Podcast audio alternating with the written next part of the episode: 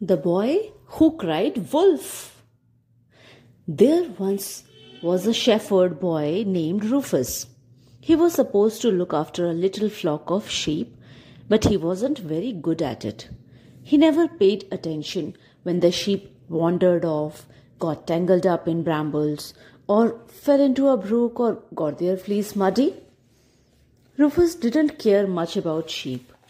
He would much rather have spent his days pulling faces and playing pranks with the other boys from the village. One morning, Rufus took his flock to a meadow above the village, right at the edge of the forest. He sat in the tall grass, surrounded by munching sheep, and felt himself getting more and more and more bored. Ugh, Rufus moaned. It's so quiet. If only something would happen. The sheep ignored him. Down in the valley, everything was calm. The farmer was standing her rows of cabbages and lettuces, and the baker was kneading dough by an open window. The distant ping, ping, ping of the black, blacksmith's hammer meant that he was hard at work in his forge. I'll bet they could use some excitement, Rufus said to himself. Grinning, he thought of a prank to play on them. He jumped up on a rock and cupped his hands around his mouth. Wolf! he called, and louder. Wolf! Help! There's a wolf attacking the sheep! The cry echoed down the mountainside. In the village, startled faces pressed against windows. Doors swung open. The blacksmith rushed from his forge, and the farmer trampled her cabbages in her haste. Everyone raced up the steep path to the meadow. Together they ran up to Rufus, huffing and puffing. Where's the wolf? they asked. Of course, there was no wolf to be seen.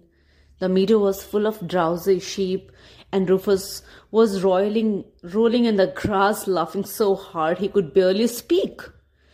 If you could only see your faces, he chortled. He's playing a trick on us.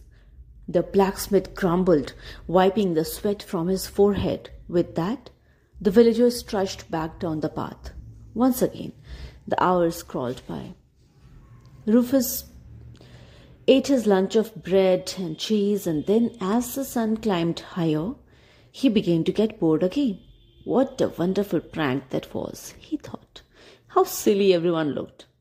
I wonder if I could fool them again. With that, he jumped onto the same rock as before.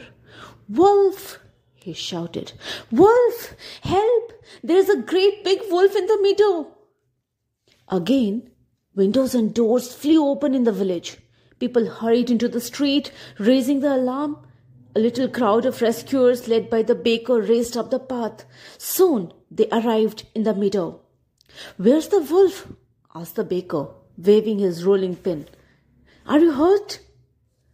Rufus looked at the baker's red face, smudged with flour, and laughed so hard he fell off his rock. I can't believe you fell for it. Again, he gasped. The farmer shook her long rake with disgust. I have had enough of these games, she said angrily. Let's all go home. The grumbling villagers stomped back down the path. As Rufus watched them go, he wiped the tears of laughter from his eyes. I'm sure they'll see the funny sight someday, he said. Now the shadows were starting to lengthen across the mountainside. It would soon be time for Rufus to gather up the flock of sheep and start for home.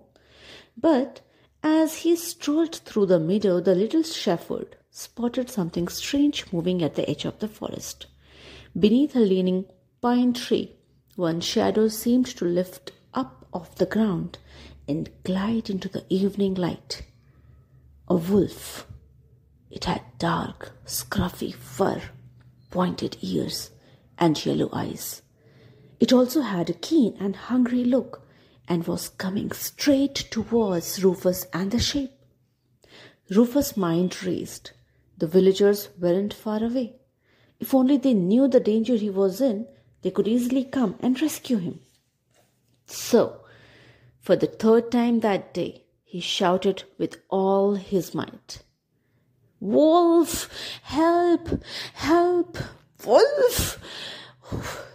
The shepherd boy's cry was so loud that it echoed off the farthest mountain peaks.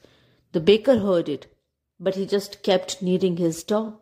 The farmer heard it, but she just kept weeding her garden. The blacksmith heard it too, over the ringing of his hammer. I'm not falling for it this time, he muttered as he thrust a red hot horseshoe back into the fire. Up in the meadow, Rufus waited in vain. Nothing stirred and nobody came. He shouted once more. But his cry just echoed in the valley. A few lights came on in the village. They don't believe me, Rufus realized. They think it's just another trick. I wish I've never I had never told my stupid lie. The wolf was almost upon him. Rufus could see its teeth flashing and with a terrible growl, it sprang onto the nearest sheep. Poor Rufus didn't wait to see what happened next. He dropped his shepherd's crook and bolted down the mountain path. He tumbled over rocks and scraped through brambles. At last, with his clothes torn and one shoe missing, Rufus reached the sleepy lanes of the village. Although he was safe and sound, his flock was never seen again. Rufus was ashamed of what he had done, and from then on he was just a little more helpful and a little more kind. He helped the farmer with her weeding and chopped wood for the baker's oven. He carried heavy iron to and from the blacksmith's forge, and in all the rest of his day, he was never naughty again. Well, maybe just once or twice. Okay? Thank you. Bye bye.